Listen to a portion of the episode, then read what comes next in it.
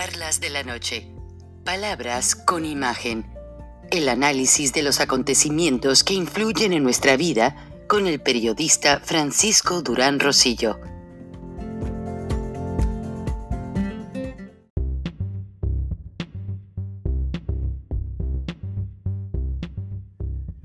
Después de mucho insistir y después de tanta violencia, el presidente Trump reconoció el triunfo de su contendiente, el ex vicepresidente Joe Biden, pero tuvo que haber presiones de Nancy Pelosi en el sentido de hacerle otro juicio político para obligarlo a salir de la Casa Blanca. Además, el presidente Trump, cuando se le reanudó su cuenta de Twitter, mandó un mensaje pues un tanto forzado diciendo que él no asistirá al cambio de poderes en trece días a partir de hoy en Washington, D C. Y la situación es que tanto Donald Trump como Andrés Manuel López Obrador se aferran mucho al poder y quieren hacer las cosas como ellos creen, como ellos piensan, y no escuchan conseja, consejo de nadie.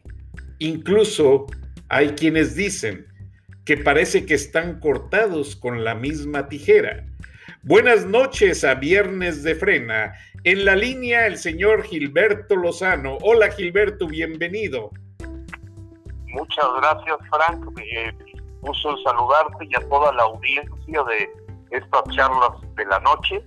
Bueno, en especial este espacio que tú muy amablemente nos cedes aquí a Frena para platicar lo que está ocurriendo en nuestro país y el impacto que tiene lo que ha pasado en los Estados Unidos en estos días, que verdaderamente es, es, es triste ver cómo cuando la psicología de un personaje eh, raya en, en la... pues realmente en una enfermedad mental, o sea, llega a convertirse en una enfermedad mental, eh, esas patologías eh, de gente narcisista y gente que, que tiene una tendencia muy fuerte a la me- megalomanía, a la mitomanía, como eh, en esa parte tienes toda la razón. Si viene en la forma de orientar sus acciones, podríamos hablar de que están ciento ochenta grados uno al lado del otro, López y Trump, en materia económica, no se diga, es una diferencia del cielo a la tierra, pero su personalidad sí podríamos hablar de que están cortados con la misma tijera, que los hace gente que no escuche, eh, que ellos creen tener toda la razón y que consideran como si fuera un coto, eh, un feudo, lo que ellos manejan para manejarlo a su antojo, y en eso pues hay una similitud tremenda, Frank, que creo que nos va a dar mucha tela de dónde cortar, hablando de que están cortados con la misma tijera esta noche. Así es, Gilberto. Y se habla mucho de que el presidente trae entre ceja y ceja otro proyecto respecto a las, pues, a las organizaciones independientes que operan para vigilar que la información se respete, que sea este sea lo que se publica o lo que se dice tanto del gobierno como en la opinión pública, sea la información veraz, y varios organismos que pues él está tratando de someter al control gubernamental. ¿Cómo está esta propuesta de la que quiere hablar apenas el lunes, que dice que va a reunir a todo el gabinete para discutirlo? ¿Será que quiera someter a, a la esta, no recuerdo ahorita cómo se llama esta organización que maneja el control de la información, no desde el punto de vista de censura, sino que exige a las dependencias que informen con hechos y con datos precisos sus programas de trabajo? Sí, con todo gusto te, te, te respondo, preciado Frank, y todos los mexicanos que nos escuchan, paisanos y la gente que, que sigue lo que está ocurriendo aquí en México. Bueno, mira, cuando hace aproximadamente dos años y medio debió haber sido como, mmm, perdón, sí, dos años, dos años. Presentábamos la agenda del Foro de São Paulo. Ahí estaba sentado la destrucción completa de todos los organismos autónomos, que ahorita respondemos la pregunta por qué se les llama autónomos, y que en su momento fueron creando pues los diferentes cámaras de, de, de diputados y senadores como órganos que debieran estar fuera de la política por ser aspectos eh, técnicos o de cumplimiento de una serie de leyes como la ley de transparencia, y para que no fueran politizados esos organismos se les generó un presupuesto que los hacía autónomos. Nos estamos refiriendo a lo que fue el I F A I, que ahora se llama I N A I, Instituto Nacional de Acceso a la Información Pública. Efectivamente, Fran, como tú lo mencionas, es un organismo que tiene obligación de darte los datos, a menos que estén clasificados por asuntos de seguridad nacional, y son precisamente el I N A I el que le respondió al periódico El Universal cuando se le hizo la pregunta formal de que si había algún esquema de espionaje a Frena y a la, y a la persona de Gilberto Lozano. Estoy hablando aquí en tercera persona, me refiero a mí. Y mandaron cinco documentos el I N A I, tachoneado la parte que ellos sentían que pudiera tener algún riesgo de seguridad nacional, y es gracias a esos eh, eh, organismos totalmente autónomos que van eh, y dan respuesta a las peticiones de la información pública que por la ley de transparencia están obligados a dar. ¿Qué está queriendo hacer López? Acabar ya con todos, y te decía que en la agenda del Foro de São Paulo, dentro de los veinticinco puntos que se tenían definidos para implementar el socialismo del siglo veintiuno, o algunos le llamamos comunismo, estaba ese tema.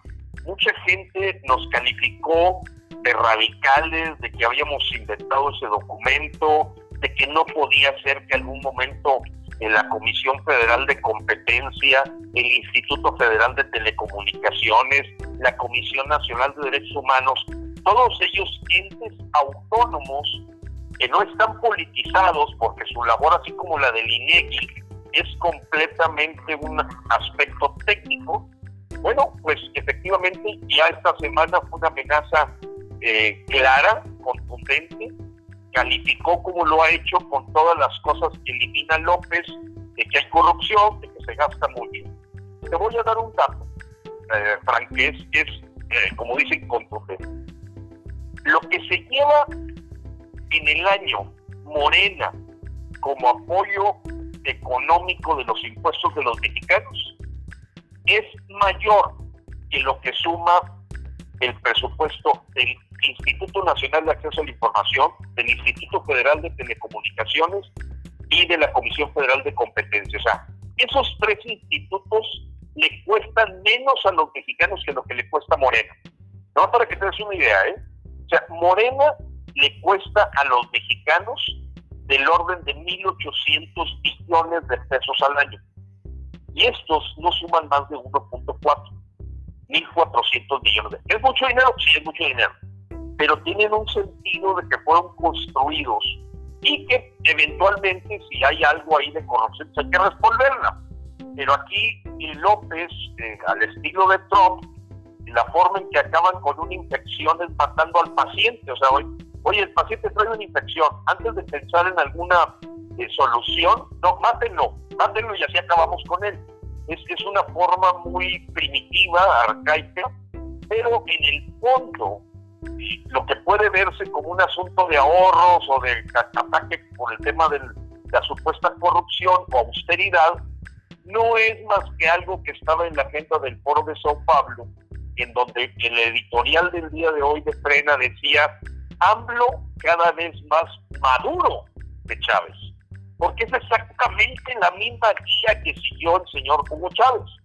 Le llamaba organizaciones escuálidas A, a los organismos autónomos, se los fue acabando todos, y eso es lo que está haciendo exactamente el gobierno del señor Andrés López: acabar con cualquier voz disidente que, pudiera ser contrario a su ejecución, y entonces quiere poner al I N A I, Instituto Nacional de Acceso a la Información, debajo de Eréndira Sandoval, la secretaria de la Función Pública, que todo mundo sabemos que es la que exoneró a Manuel Bartlett, que es una persona que está casada con John Ackerman, este marxista-leninista nacido en Filadelfia, que, que, que, está, que trabaja para la Open Society de George Soros, y luego quieren poner en la Comisión Federal de Competencia, pues debajo de Tatiana Clouthier, de la Secretaría de Economía, porque, y aunque la Comisión Nacional de Derechos Humanos supuestamente es todavía autónoma y ahora la quieren ya someter a reportar a la Secretaría de Gobernación,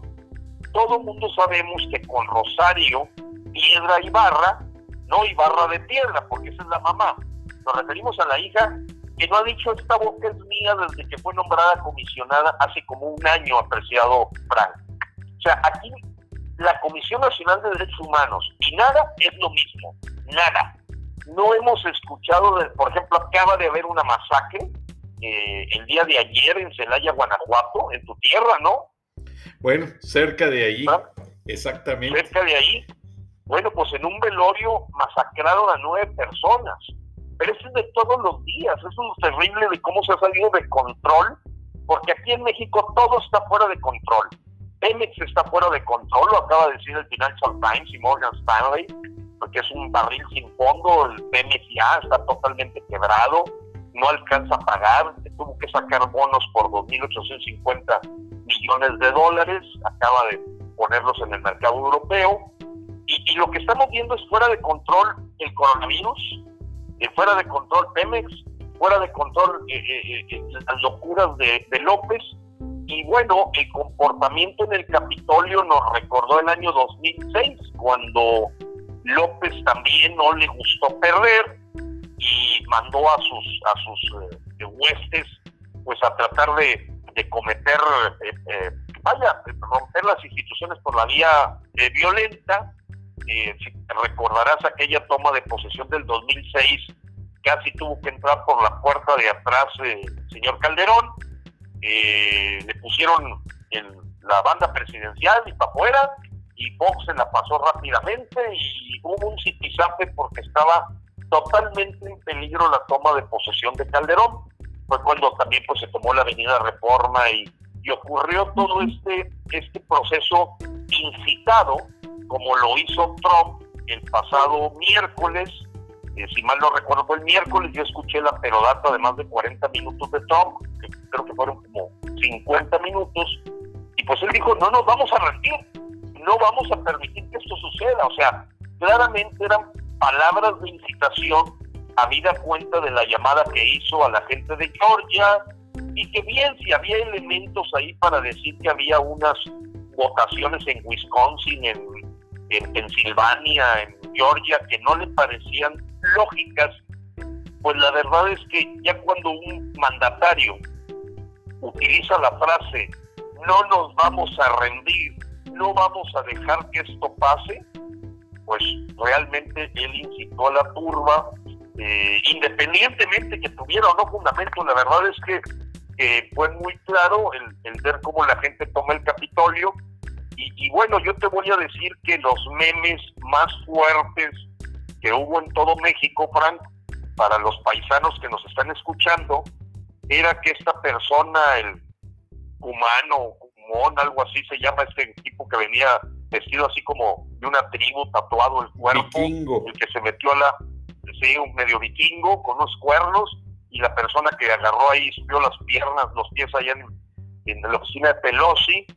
Pues aquí los memes fueron diciendo, miren lo que está haciendo la gente de Morena en el Capitolio, porque la conducta era exactamente la misma conducta, como bien dices, cortada con la misma tijera, en la forma de reaccionar de los simpatizantes de este cerdo que es hoy Morena para los mexicanos, eh, toda vez que cada día comprobamos que su camino hacia la parte bolivariana continúa.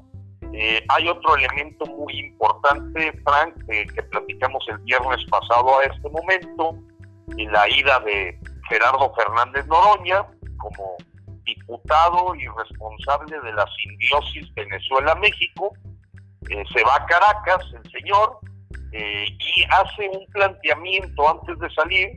Por alguna razón tomó el avión desde Cancún, aprovechó ahí las playas, igual que lo hizo López-Gatell, en este caso en Quintana Roo, y dijo que evidentemente van por la revolución bolivariana. Así con esas palabras, Franco. O sea, ya, ya en este momento ya se descaró por completo el grupo de López, ya todos hablan de la revolución bolivariana en México.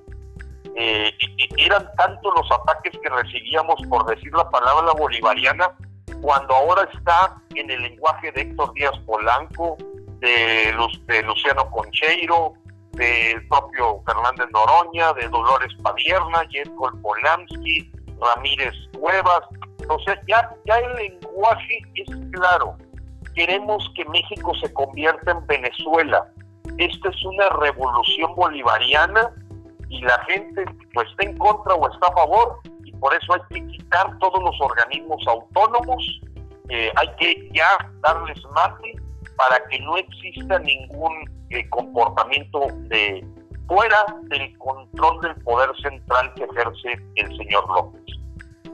Adicionalmente, tú sabes los comentarios que hizo López sobre Mark Zuckerberg, eh, es, es también una muestra de lo hipócrita que puede ser un político que miente cada que respira, como el señor López, diciendo que le parecía de lo peor que se haya censurado eh, pues las, las tweets y los mensajes de, del señor Trump, viéndolos como una censura que él estaba totalmente en contra, cuando él todos los días en la mañanera, si algo hace, y te lo pueden decir tus conocidos y amigos de los medios, se la pasa satanizando a los medios que critican, se la pasa calificándolos e insultándolos de pasquines inmundos, se la pasa con el dedo flamígero este, apuntando a cualquiera que tenga algún, llamándoles prensa conservadora, prensa neoliberal, reacción y este, etcétera.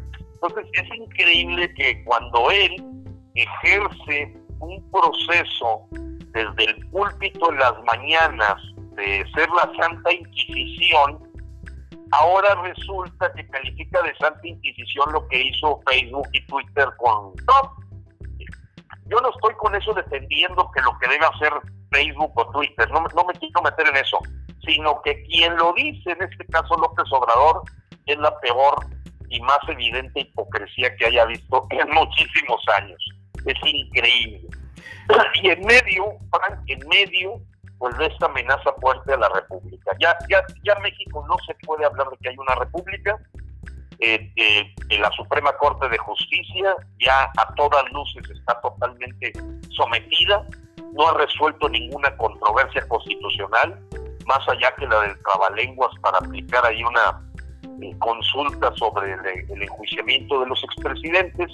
Pero fuera de eso, todas las demás controversias constitucionales duermen el sueño de los justos en un poder judicial avasallado, un poder legislativo sin duda completamente abyecto a, a los intereses del señor López. Entonces, hablar de República Mexicana es hoy verdaderamente una demagogia, una retórica sin fundamento, y ya más con el ataque directo a estos institutos que tú mencionas, Juan. No, y es una lástima porque aunque fue por protocolo, porque el presidente Trump se va y automáticamente algunos funcionarios le han renunciado desde antes, como la secretaria de Transporte, la señora Chao, y varios más, la secretaria de Educación, y el embajador en México, Christopher Landau, pues también tenía que renunciar porque viene eh, Biden con su nuevo equipo. Pero Christopher Landau hizo muchas alertas sobre los problemas que se ven venir en México. ¿Tú crees que la retórica de Biden cambia un poco durante este nuevo gobierno hacia México? Mira, es, Frank, esa es una eh, pregunta muy, muy, muy importante, muy, muy picuda, decimos aquí en México, porque ahorita puedes tener eh, dos versiones. Una es la versión, y lo ves ahorita en el desafío, el reto que hace López a la hora que le ofrece asilo político a Julian Assange, este hombre que pues sacó en WikiLeaks aquellos documentos que se consideran pues muy delicados de seguridad nacional, que se enfrentó precisamente al, al, al dedo acusatorio de Barack Obama cuando estaba Joseph Biden ahí, y ahora aparece López ofreciéndole asilo. Entonces dices, bueno, a ver, ¿qué es lo que quiere López? ¿Enfrentarse con Biden? ¿Tratar de tener un proceso aislacionista de México para poderle echar a los gringos la culpa como lo hacía Hugo Chávez, hablar del imperio? Porque pareciera, si tú creyeras que el señor tiene una capacidad, vamos a llamarlo así, psicológica, como para poder razonar lo que está haciendo, todo mundo lo que vemos es buscando la colisión con Joseph Biden. Desde el momento que calificó de que se parecía al fraude que se había visto, vivido en el dos mil seis, cuando dijo que no podía felicitar a Biden porque a él le recordaba el fraude que él vivió. O sea, lo que estaba diciendo es: Biden, eres un fraude. Ahí empezó. Después empieza a, a volverse una complejidad el que le dirija una felicitación, y no solo eso, lo desafía con el asunto de restringir la entrada de los agentes de la D E A a México, de, de propugnar porque se reciba y se compre los dólares del crimen organizado en el Banco de México, y ahora le agregas a Jul- Julian Assange. Todo ese cóctel. Puedes tener una versión. López lo que busca es romper en lo que pueda la relación con los Estados Unidos, romperla para usarla a su favor, como lo hizo Hugo Chávez, de que nosotros somos soberanos, los que el imperio no nos va a dominar, nosotros somos los que decidimos, etcétera, etcétera. Esa es una hipótesis. Y la otra hipótesis es que finalmente la visión socialista que tiene Joseph Biden y el Partido Demócrata, cada vez más fuerte, este enfoque socialista, pues realmente ya está bastante planchado el asunto y simplemente está platicado y orquestado. Eh, el, el que, mira, vamos a llevar la fiesta en paz, este, tú sígueme tirando porque te conviene, para llevar a los mexicanos a este proceso de convertirse eh, a un sistema totalitario. A mí, Estados Unidos, me conviene que tengas esclavizada a los mexicanos porque le voy a poder comprar más barata la mano de obra, voy a poder tener sirvientes cuando quiera, voy a poder usar de patio de tóxicos, voy a poder usar como tercer país para retener migrantes, y los voy a usar como carne de cañón mientras te sigan proveyendo de droga. Esa es una hipótesis que ahorita aparece en el mundo, como que no va a haber un encuentro armonioso entre Biden y López. Y la otra es que López verdaderamente está buscando la colisión para poder tener un argumento de la economía que va a estar totalmente quebrada los siguientes años. Y así al rato va a poder hablar del embargo, de todas las reglas que le pone Biden, y que por culpa de los gringos, que por culpa de los yanquis, y que por culpa de, del imperio. Porque ahorita se le están acabando los argumentos. Como que echarle la culpa al pasado, pues te sirve para el primer año. Pero ya los años que vienen para López, en donde él sabe que va a venir una debacle en todos los sentidos, económico, social, empresarial, pues podrías decir que está buscando tener un gran argumento de esta disasociación con los Estados Unidos por la vía de buscar pleito con Joseph Biden, porque pues yo me imagino el futuro embajador de Estados Unidos en México, lo primero que le va a preguntar: oye, a ver, ¿cómo es que tú le vas a dar asilo al tipo que desafió la información clave de nuestro país?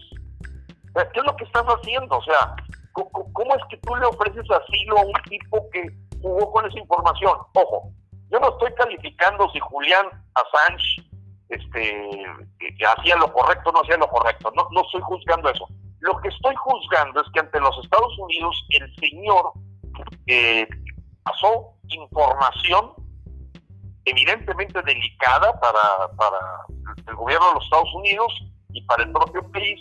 Y ahora resulta que López, aquí muy entrón, le ofrece asilo político y pide que lo liberen para que se venga a México. Le ofrece a todos los migrantes vacunas, cuando no hay vacunas ni para los propios mexicanos. Y bueno, mira, si no fuera porque hay un grupo manejando a este títere que es López Obrador, yo diría que está completamente loco. Esa es la frase de cualquier persona con algo de raciocinio. La actuación de López esta semana es propia de un manicomio.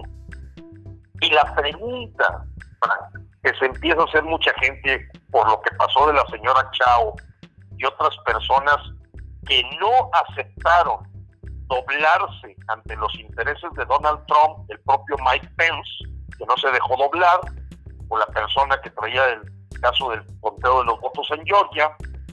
Dices, bueno, ¿y aquí qué tiene López? O sea, ¿cómo es posible que no le renuncie la mitad del gabinete con todas estas locuras? O sea, el señor desafiando a los Estados Unidos, robándose las organizaciones autónomas, eh, rompiendo completamente con todas las leyes de la economía, eh, eh, poniendo, fíjate, casi le, le puso una estatua a Hugo López-Gatell, ahora que se filtró en todos los medios que andaba de vacaciones, lo puso como el, el, lo mejor que hay en el mundo, cuando el tipo se ha equivocado en todo, en todo en el manejo del coronavirus. Y luego también dicen que se mete con Bartlett, se mete conmigo, cuando Bartlett aceptó, apreciado Frank, mexicanos que nos escuchan, imagínate, Bartlett aceptó que habían inventado un documento para echarle la culpa del apagón a una tema de pastizales en, en Tamaulipas, que muy atinadamente el gobierno de Tamaulipas eh, evidenció, pero lo que agrego con respecto al viernes pasado es que resulta que Bartlett aceptó que era un documento apócrifo, que hubo mala fe en tratar de echarle la culpa a eso, y ¿sabes qué dijo López en la mañanera? Que qué bueno que aceptó su error. Caray, si es un delito. Eso no es un error, es un delito. Entonces, en medio de esta locura, Frank, decimos, bueno, o son bandidos el gabinete que, que, con el que está rodeado López, o son gente muy estúpida. ¿Cómo es posible que no tenga ahorita siete renuncias arriba de la mesa? Mínimo, mínimo.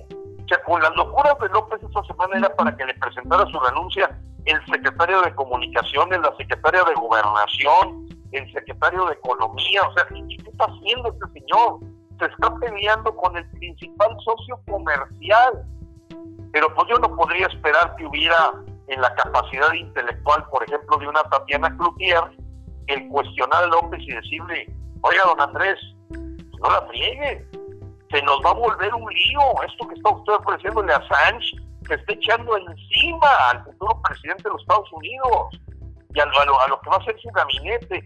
Es nuestro socio comercial, tenemos firmado un tratado y usted ni, ni siquiera lo saluda, no lo felicita. Y bueno, pues la salida de, de la señora Bárcenas eh, de Washington pues ya nos adelantaba todo esto que ella veía venir, a mi modo de ver, de un comportamiento de lo más arcaico y verdaderamente rupestre de parte de López hacia la relación con Estados Unidos.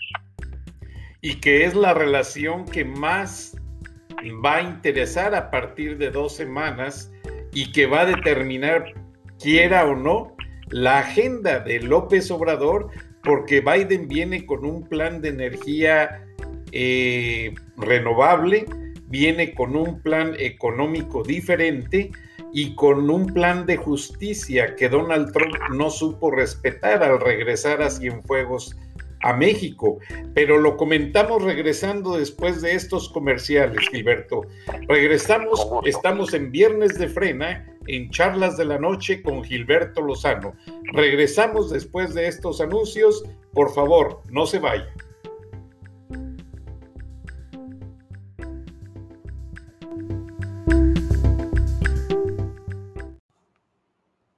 Con el nuevo iPhone S E por menos de cien dólares en Metro conquistas todo. El iPhone más accesible en la marca número uno en prepago. Estudia online o conéctate por FaceTime. Hola, ma. El iPhone S E lo tiene todo. Cámbiate a Metro y obtén el iPhone S E por noventa y nueve dólares con noventa y nueve centavos al canjear el reembolso tras seis meses de servicio con autopago. Metro by T-Mobile. Conquista tu día. Límite uno por cuenta hogar al cambiarse y validar I D. No válido para números activos de la red de T-Mobile o en Metro en los últimos noventa días. Aplican restricciones. Visita una tienda para detalles.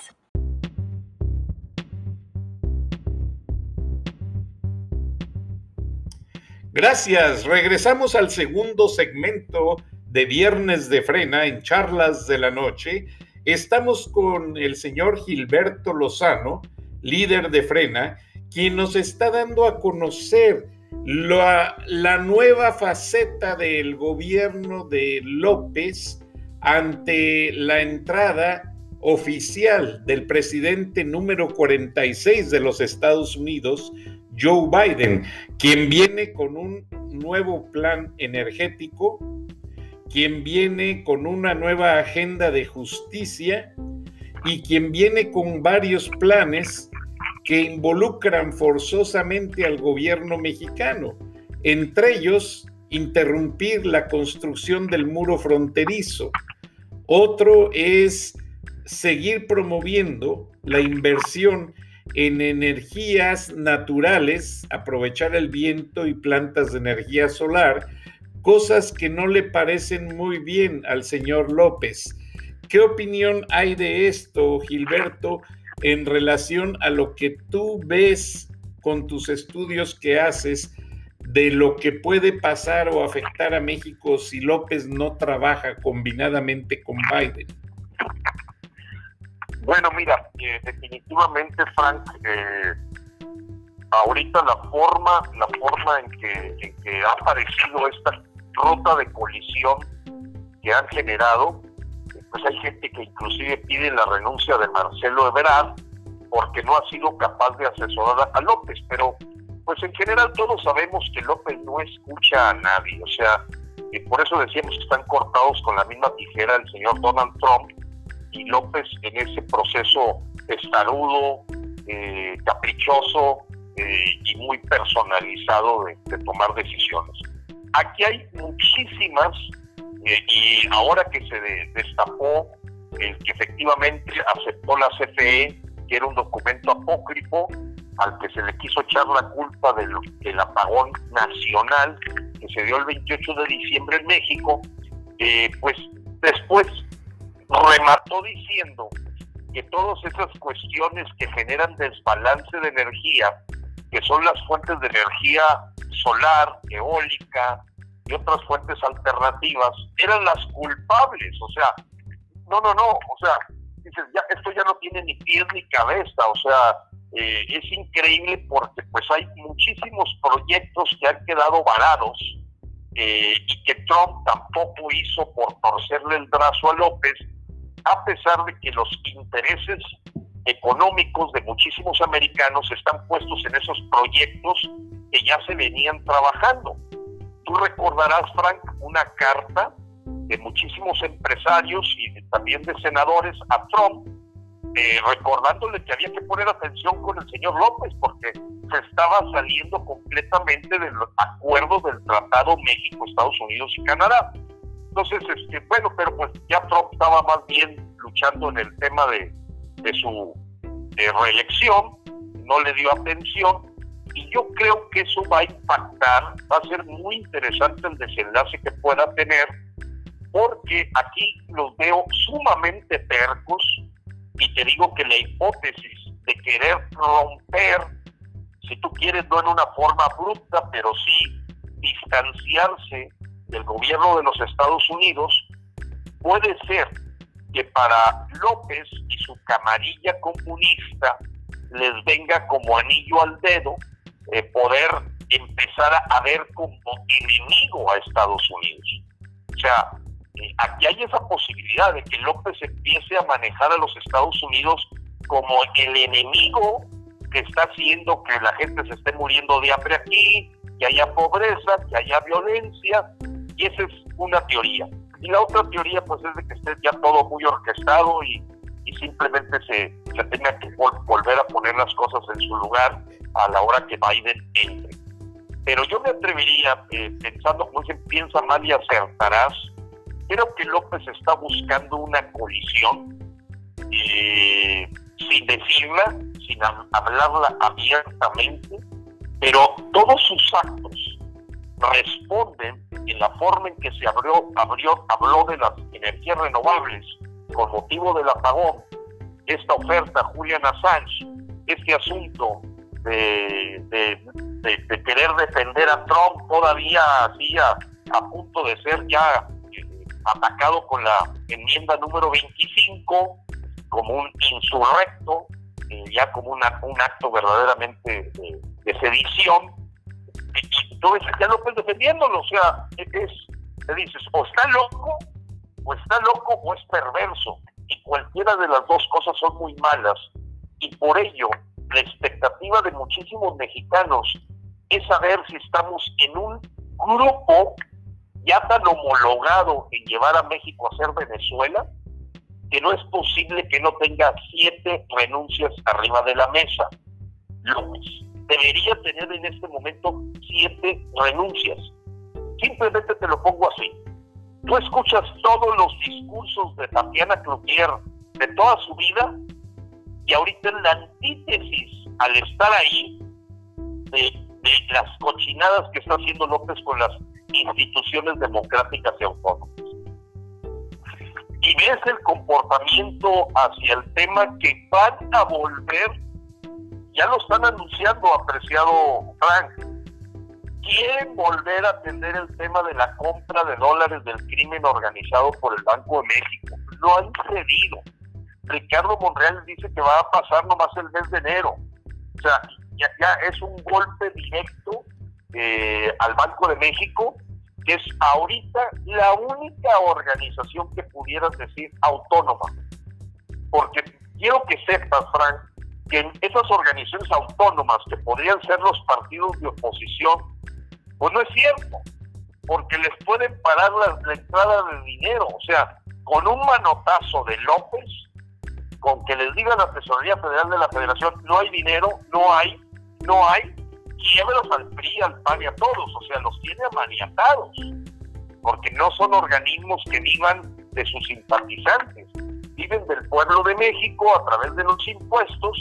Y evidentemente debe de estar usando López para cualquiera que levante un poco la voz, el decirle cuidado porque entonces no te va a llegar el cheque.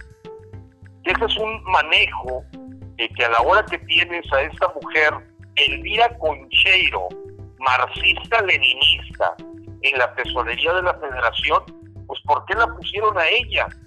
Pues para ejercer ese control de sale o no sale el cheque, en función de cómo se comporta el P R I, el P A N y el P R D, porque simplemente le cierran la llave diciendo que no hay dinero y que estamos esperando un, eh, un préstamo y, y los acabas. O sea, esa herramienta la está, la está teniendo López en sus manos. Entonces, yo lo que te puedo decir, apreciado Frank, es que para Frena es momento de un golpe de timón de parte de la sociedad civil. No vemos soluciones sencillas, va a tener que ser algo contundente, y entonces la pregunta que salta dentro de esta contundencia, basado en la historia de México, es ¿qué está pasando con los empresarios? ¿Por qué las cúpulas empresariales están sometidas y calladas? ¿Por qué los grandes empresarios de México, que se les ha venido agregando una tras otra la espada de Damocles de convertirnos en Venezuela o en Ecuador, no dicen nada?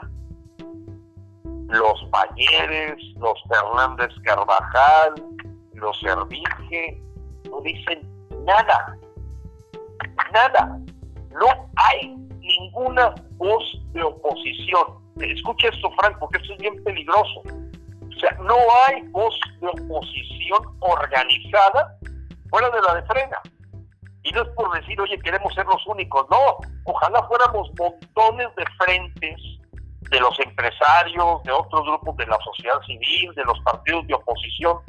Y por ello, nosotros estamos haciendo un reto, un desafío mayúsculo, porque en veinte estados de la República, Frank, la mayoría legislativa es de oposición, es decir, no es de Morena. En Nuevo León la mayoría no es de Morena, en Chihuahua la mayoría no es de Morena, en Sonora tampoco, en Jalisco tampoco, en Querétaro tampoco, en Aguascalientes, en San Luis Potosí. Entonces, en este momento, el cohete que vamos a ponerle a esos congresos locales es romper con el pacto fiscal federal. Romper con el pacto fiscal.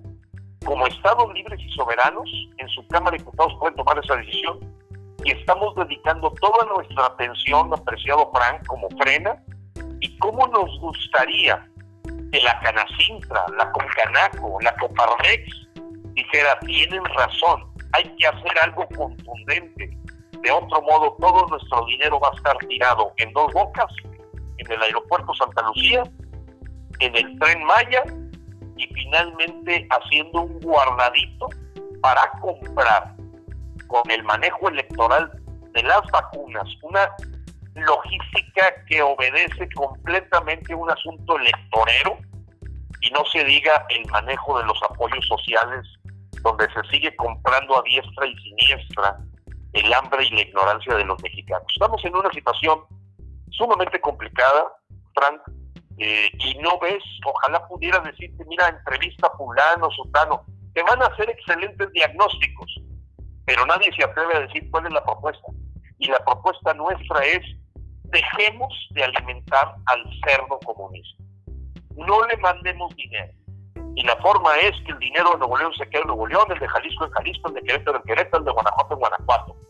Hay mayorías legislativas que pueden tomar esa decisión, y a menos que sean parte de una concertación o una alianza para sostener a López haciendo lo que se le pegue la gana, con tal de seguir mamando del erario, pues ese podría ser el gran eh, hallazgo que tengamos los mexicanos de decir, sí, es que son los mismos.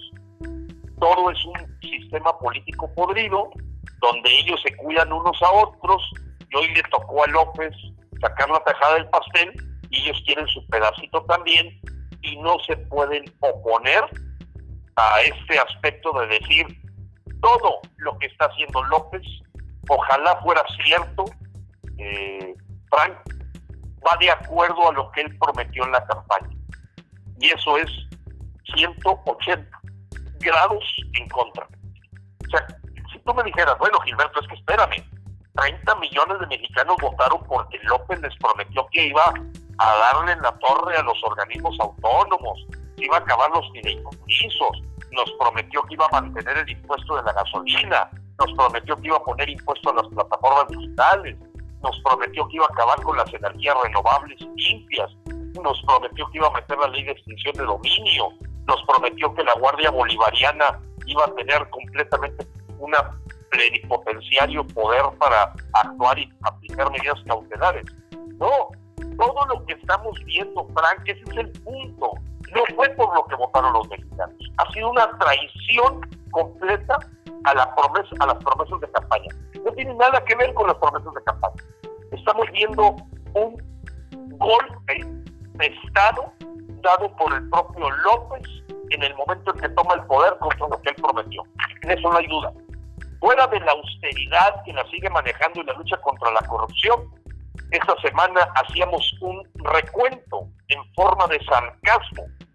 Decíamos, claro que la lucha contra la corrupción por la que López nos estimuló a votar por él, bendito sea que, que tenemos a López, porque ya metió a la cárcel a Peña Nieto, ya tiene la cárcel a, a, cárcel a Videgaray, Emilio Lozoya ya está pagando por sus delitos, al fin Carlos Romero de Chávez está en el penal de alta seguridad, ahora sí, Mario Fabio Beltrones, Emilio Gamboa y todos los prianistas que se robaron dinero y saquearon a México están en la cárcel. Qué bueno que el Besteña está en la cárcel. Qué bueno que Napoleón Gómez, que se robó las pensiones de los mineros metalúrgicos, está en la cárcel. Al fin Monreal y Bartlett se están pagando con, con la cárcel. Qué bueno que ya el, el, el Mencho, el Morro y el Chapito ya están en la cárcel. Nada de eso es cierto. Nada, Frank. Es que no hay nadie, nadie que en el tema de corrupción, nadie está pagando por ningún delito, mucho menos han devuelto al pueblo lo robado, y la única persona que está pagando ahorita una factura política es Rosario Robles. Fuera de ellos, ves como Juan por su casa a Romero de Champs, Osorio Chong, Luis Videgaray, Peña Nieto, que ni con el pétalo de una rosa se le toca. En fin, estamos en el mundo de lo absurdo, porque la bandera que usó López ante los mexicanos para conseguir sus votos, que era luchar contra la corrupción de este país, para encontrar quinientos mil millones de pesos en el año, hoy esos quinientos mil millones de pesos en el año los vemos ya, ahora sí, gastados en medicinas para los niños con cáncer, en apoyo para las estancias de las mujeres trabajadoras, en apoyo para las víctimas de, de, la, de feminicidios y de el acoso. Lo vemos ahora sí reflejado en un fondo eh, para desastres que ya tiene a Tabasco de nuevo en una posición adecuada. No, todo es mentira, todo es falso, no hay nada que pueda tener el gobierno de López que haya coincidido con lo que fueron sus promesas.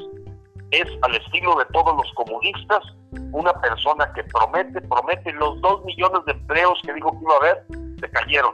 En fin, podríamos pasar toda la tarde, Frank, para decirte que desafortunadamente eh, para los mexicanos nos dieron gato por liebre.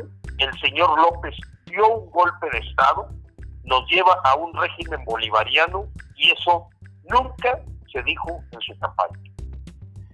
¿Crees que con todas estas acciones tan perversas en el manejo de la economía pudiese caerse el acuerdo de libre comercio? Yo creo que, yo creo que sí, yo creo que sí. Yo te voy a decir que, que simplemente el hecho de que se ha detenido por completo la inversión nacional, y no se diga la inversión extranjera directa, cuando tenemos un tratado recién firmado, eh, habla de que hay una total desconfianza en tal tratado. No en el tratado en sí, sino en el comportamiento de México. O sea, eh, mira, tú firmas un tratado, lo firmas con Donald Trump, lo firmas con Justin Trudeau. Era para que se destapara una intención de inversión, apreciado Frank. No la ves en nadie. Es cero. Al contrario, las inversiones están yendo. Ya se fue Lowell, ya se fue Best Buy, ya se fue una planta de, de bueno, Constellation Brands tiempo atrás, pero se, se han estado yendo ya proyectos muy definidos de inversión en México. No se digan los nacionales. Yo no veo a ningún mexicano invirtiendo un peso, ¿eh? Y eso significa no crecimiento, no empleo, más violencia y un círculo perverso en donde, bueno, pues es, ese caos es el que siempre le ha interesado para perpetrarse, perpetuarse, perdón, los comunistas en un, en un país. O sea, a ellos lo que les conviene es el hambre, la pobreza, eh, y en ese sentido, bueno, pues parece que va como anillo al dedo. Eh, pero sí, yo veo cero confianza, así como te lo digo, Fran, viendo los datos de inversión extranjera directa y de inversión de capitales nacionales. Desde que se firmó el T M E C es cero, no por la pandemia, porque tú sabes que esos proyectos son de mediano y largo plazo, son proyectos que tardan en echarse a volar cuatro, cinco, seis o siete años. Entonces, más bien el que estén detenidos en este momento es una total desconfianza, porque sí ves estos proyectos haciéndose en otros países. Porque dijeras, bueno, es que todo el mundo se paró. No, no, no, no, no. No es así. Tan es así que todo, todos los países, la economía mundial cayó cuatro por ciento, mientras que México cayó nueve por ciento. La economía mundial se ve creciendo tres coma cinco por ciento el próximo año, mientras que la economía mexicana, por los más optimistas, no la ven más que en el uno por ciento. O sea, no hay confianza, se ha perdido completamente la confianza. La gente siente que al estar invirtiendo aquí, puede estar, puede estar siendo parecido a quienes invirtieron los primeros años en Venezuela con Hugo Chávez.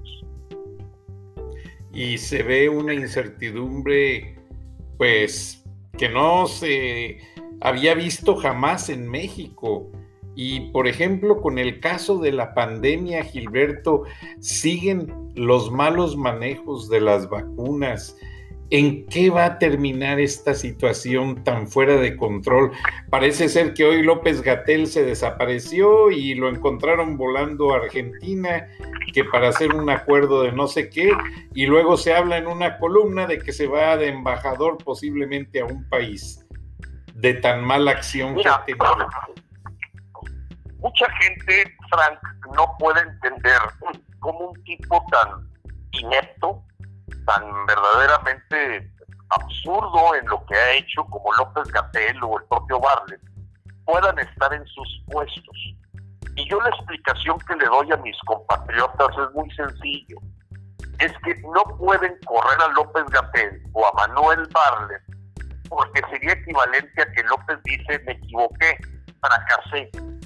Y López, desde que entró al poder y desde toda su vida, nunca ha aceptado un error.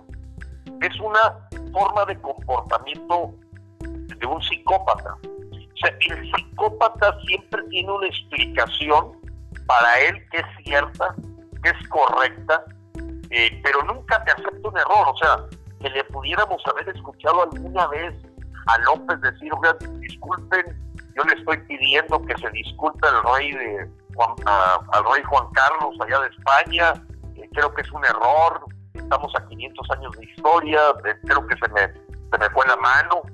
Nunca vas a escuchar a un comunista, como fue Hugo Chávez, Fidel Castro, Nicolás Maduro, Rafael Correa, decir que se hayan equivocado en algo. Porque un principio comunista es tú mantén la mentira a como dé lugar. Tú nunca digas que te equivocaste. O sea, en el manual del marxista, leninista, viene, promete y promete todo lo que puedas prometer. Engaña a la gente con promesas. Lo que no se vale es que le digan la verdad. Y la segunda, nunca aceptes que te equivoques, porque te deteriora tu poder. Y tú lo que lo tienes es que subir. Entonces, este, este perdón a Manuel Bartlett, este perdón de lo más indigno, a Hugo López-Gatell paseándose en Oaxaca, completamente contradictorio a todas las instrucciones que ha dado, burlarse del cubrebocas en pleno avión por tomar una llamada telefónica, este, lo, vaya, en todo, la verdad es que van a tener que premiarlos con algo. Si la cosa, pues, oye, pues hay que moverlo, pues a lo mejor lo nombran secretario de salud o alguna tontería, porque López no va a aceptar que se equivocó.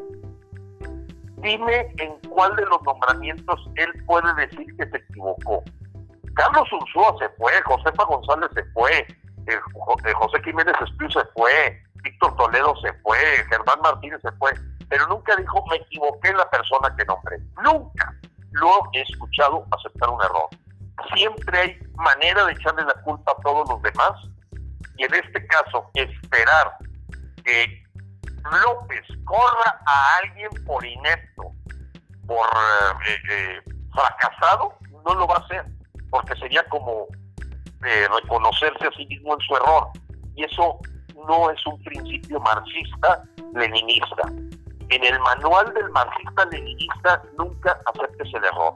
Eso es, es casi con letras de oro. Entonces estamos viendo un comportamiento comunista en el caso de López, y pues por eso tienes ahorita decenas, ya no estamos hablando de los dedos de una mano, decenas de videos de médicos y enfermeras, del I M S S, del I S S S, renunciando a su trabajo cuando han visto los favoritismos, compadrazgos para el manejo de las vacunas. O sea, ya han renunciado montones. En vez de videos, todos los días ves videos de alguien que renuncia, que estuvo en la lucha, en la primera trinchera del COVID, y que les ha parecido de lo más irracional el manejo con compadrazgo, con tráfico de influencias, de estar poniendo la vacuna primero a gente administrativa que a la gente que está en el campo de batalla. Eso es no secreto a voces, es un grito nacional. El, la cantidad de videos tan espantosa que te llegan por todos lados, Frank, de gente, héroes nuestros, que se están retirando de la batalla al ver que este manejo es un manejo totalmente político, que no tiene pies ni cabeza, que no tiene lógica de logística y que se ha tratado de manejar evidentemente políticamente como un recurso electoral. Y, y terrible. Totalmente. Ahora, hablando de una situación electoral, todos sabemos que hay elecciones en este año veinte veintiuno, en unos meses. ¿Crees que toda esa turba de protestas orquestadas por Donald Trump con sus seguidores para tratar de mantenerse en el poder sean un ejemplo claro para los llamados chairos que reciben las becas para a la fuerza mantener a los senadores y diputados de López en la mayoría de las cámaras y así seguir manipulando y ninguneando todas las instituciones y las leyes del país? Sí, yo te voy a decir, Frank, lo que son hechos. Primero, López le quita todos los medicamentos a los enfermos del país y a sus futuros electores. Primero deja morir a todos los niños de cáncer. Por cierto, acaba de ver un reporte el día de ayer de una organización internacional que evalúa el cómo se han comportado los países en, en el asunto del coronavirus hacia la infancia. En México, decirte que no hay absolutamente nada para atender a los infantes en materia de coronavirus, y somos debajito de Irán, de los países que no le ha interesado los niños para nada. ¿Por qué? Porque la prioridad de López es la gente que va a votar. No le interesa si los niños, la empatía es cero. No hay empatía con niños que están sufriendo eh, sus enfermedades o que se están viendo eh, predispuestos al coronavirus y han muerto. Ahorita hay una cifra, siete niños que han muerto por, por coronavirus en forma directa. No es una cifra alarmante, pero lo importante fue esta evaluación internacional de que México es el peor país para encontrar al menos una acción que vaya dirigida al cuidado de los niños con el tema del coronavirus. Es cero, al grado tal que ya estaban pensando que volvieron a las escuelas el próximo lunes, cosa que detuvo ahí un poco la señora Delfina porque se le echó encima todos los gobernadores, que era una tontería, porque ya estaban diciendo, no, los semáforos que no estén en rojo vayan los niños a la escuela, eso sí, que se vayan con cubrebocas, cosa que no hace López, ¿verdad? Ni la propia Delfina. Pero a donde voy con el tema de tu pregunta, que es, es, es muy, muy importante para este seis de junio, es de que López evidentemente tiene un guardadito. Evidentemente los gastos mayúsculos que se han hecho de más de seiscientos mil millones de pesos el año pasado con respecto a lo que ingresó, ¿dónde está ese dinero si no hay obra pública? Fuera de la inundación ahí de Dos Bocas, los avances con la cimentación del aeropuerto de Santa Lucía y el Tren Maya, que básicamente han destruido la selva. ¿Dónde está el dinero? Y el dinero está en un cochinito en manos de contratistas a modo, que son los que van a pagar fuertemente las campañas, y por ello también el apuro de que la, el crimen organizado apueste dinero a la campaña aceptándole sus dólares comprados en el Banco de México. Aquí hay una perversidad mayúscula y no podemos pensar ingenua e ilusamente que aquí va a haber eh, unas elecciones democráticas. ¿Cuál es la realidad de la chairiza, como decimos acá? Yo te diría que ha perdido tremendamente López. O sea, sí se le ha caído fuerte, y lo vimos con aquella marcha del millón, que no llegó ni a mil, mil quinientas personas, en donde era para apoyar a López. Cuando vio López que la gente no se estaba animando a mostrarse abiertamente en favor de él, porque no existe. Lo que existen son redes sociales totalmente manipuladas, y evidentemente los propios beneficiarios del cuatrote, los que están comprando la dignidad a los mexicanos. Tenemos información de Chihuahua, de Sonora, de Chiapas, de Campeche, de Tabasco, de ya dobles credenciales de elector, la misma persona con dos credenciales de elector, y no se diga eh, en al, ya en algunos casos, por ejemplo en el estado de Guerrero, ahora de Chiapas, de Campeche, de Tabasco, de ya dobles credenciales de elector, la misma persona con dos credenciales de elector, y no se diga eh, en al, ya en algunos casos, por ejemplo en el estado de Guerrero, que están empezando a condicionar las vacunas a que la persona se comprometa a votar por Morena. Así de claro. Entonces, es un total enfoque a asegurarse las elecciones de junio del dos mil, del próximo seis de junio, eh, de parte del, del de Morena, eh, cuando está México completamente en destrucción. La compra de las encuestas, la manipulación de las cifras, en la calle no lo ves, pero la gente en medio del hambre, en medio de sentir el salvar a, a su familiar, pues le están condicionando a que vote por Morena a cambio de la vacuna o de la segunda dosis. Así de claro. Entonces, realmente, como le dijo la Organización Mundial de la Salud a México, el sistema de salud en México está colapsado, técnicamente hablando. Así es, Frank. De hecho, bueno, se habla de unas cifras que, que no tienen sentido porque contabilizan, para efectos de hablar del porcentaje que está todavía disponible de hospitales, pues no lo contabilizan con camas que tengan eh, procesos de ventiladores.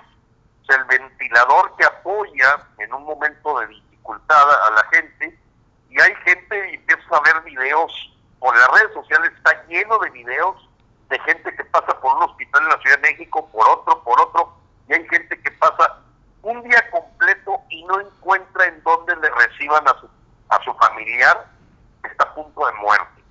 No hay lugar. Pero, sin embargo, los números que ellos manejan, manejan camas disponibles, pero son camas sin ventilador. Ahorita hay problemas gravísimos hasta de uso de mercado negro para conseguir oxígeno, estimado. En lo que es Ciudad de México, Estado de México, está la cosa terrible. O sea, la gente se está casi matando por un tanque de oxígeno. Empieza a haber mercado negro, empieza a haber especulación, porque no hay las suficientes facilidades y equipamiento, porque López está distraído acá con Julian Assange, está distraído acá con quitar los organismos autónomos. El señor se puso a jugar béisbol hace tres días y no lo ves en una reunión del Gabinete de Salud.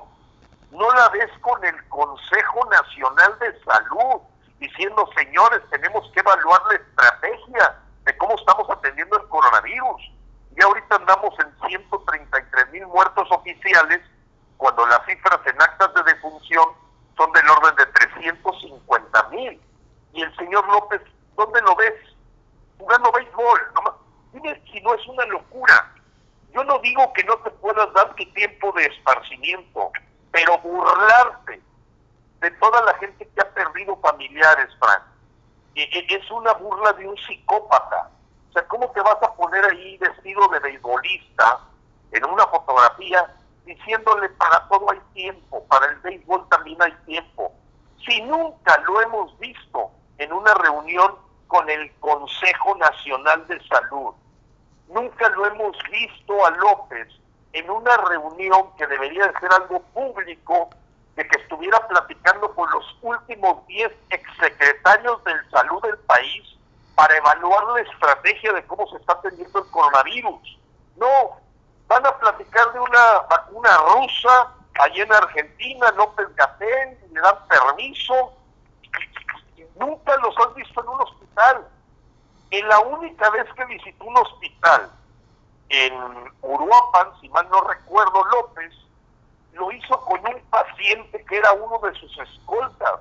Se confirmó que había sido un actor, o sea, no era real el tipo que estaba ahí tirado en, en la cama, al que fue a visitar López. Después se vio la fotografía y era la misma persona que andaba de escolta de él, nomás le pusieron la bata para la foto.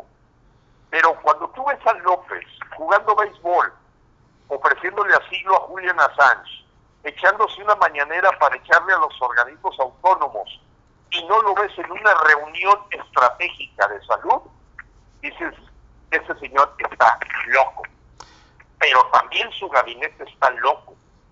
Y ojalá no se levante el México bronco, porque sí puede haber, Frank, es una pregunta que varias personas me han hecho, de que si yo veo en algún momento que haya gente que quiera tomar justicia por propia mano ante este genocidio. Y mi respuesta es que a mí que me llega mucha información, porque estamos en todo el país, sí te debo decir que hay gente sumamente indignada, insatisfecha con lo que está pasando, y que empiezas, empiezan a, a, a elucurar este, acciones sumamente violentas contra esta gente. Sí, pues hubo el caso, hubo el caso de Sinaloa.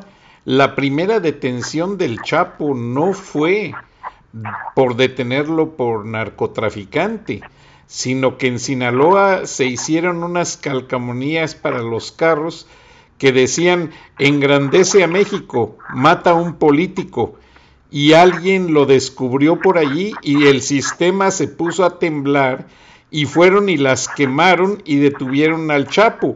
Después de ahí vinieron varias cosas más, y pues tú ya conoces la historia del Chapo Guzmán, pero que la vamos a ampliar para ver qué va a pasar con el Chapito y todo ese grupo de maleantes que siguen dominando las calles de México en todas las ciudades, cometiendo crimen, y se vuelven a apoderar de la frontera México y Estados Unidos, ahora con un nuevo gobierno que Joe Biden está ofreciendo cambios que vamos a discutir en la próxima edición del Viernes de Frena. Lamentablemente se nos ha agotado el tiempo, Gilberto, te agradezco en el alma, pero...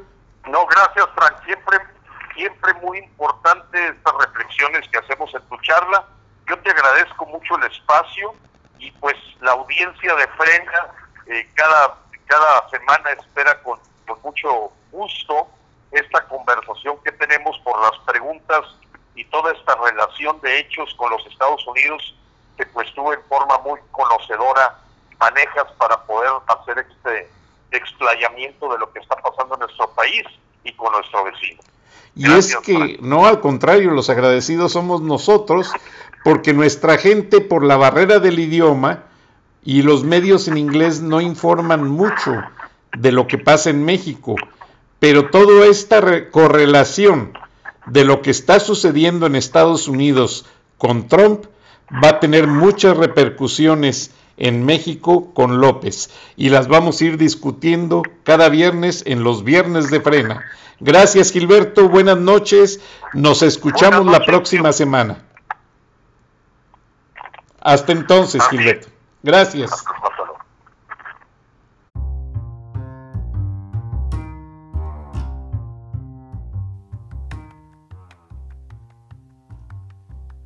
Beatriz Pajés, la voz más acreditada de la opinión editorial en México, en Charlas de la Noche, Palabras con Imagen, y la puedes leer en doble u doble u doble u punto siempre punto m x.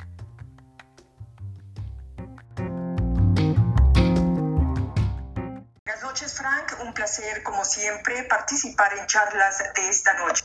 Gracias, Gilberto. Y ahora vamos con la señora Beatriz Pajés y su contribución editorial. México se vio retratado en el asalto al Congreso de Estados Unidos. El discurso de un presidente enloquecido, instigador de la violencia y la división, golpeador de las instituciones, era exactamente igual al que escuchamos todos los días desde las mañaneras. López Obrador debió haber estado pegado al televisor aplaudiendo la irrupción de las turbas en el Capitolio. Su amigo y cómplice Donald Trump parecía estar siguiendo sus consejos. Incendia, no aceptes tu derrota, que se vayan al diablo, tú eres el presidente legítimo.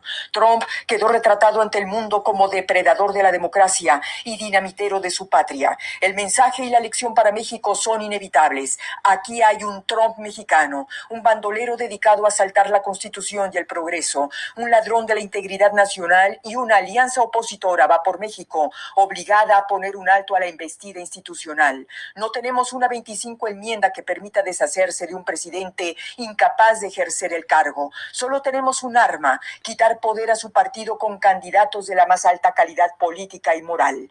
Muchos diputados y senadores de Morena tienen antecedentes penales. Son secuestradores, violadores, asaltantes o narcotraficantes. Hoy imponen como candidatos a personajes como Salgado Macedonio, un abusador sexual consuetudinario, o a un incendiario de catedrales como Raúl Morón en Michoacán. El gabinete de la cuatro T parece más una penitenciaría que un ministerio. Hay secretarios y subsecretarios de Estado que bien podrían estar en una celda. La honradez de Manuel Bartlett, la probidad de Irma Eréndira Sandoval, la integridad de Hugo López-Gatell no resisten la menor prueba. El país vive en medio de una tragedia no solo política, económica y sanitaria, sino sobre todo moral. El reto de la alianza Va por México es tener candidatos honorables con hojas de vida que contrasten con las fichas criminales de Morena.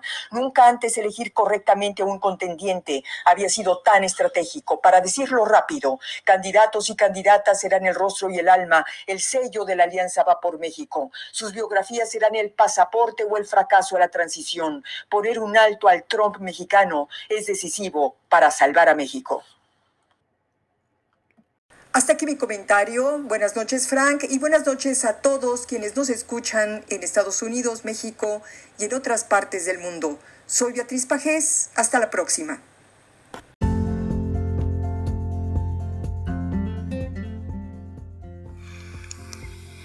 Escuchaste el análisis de la noticia, transparente como el agua, con el periodista Francisco Durán Rosillo.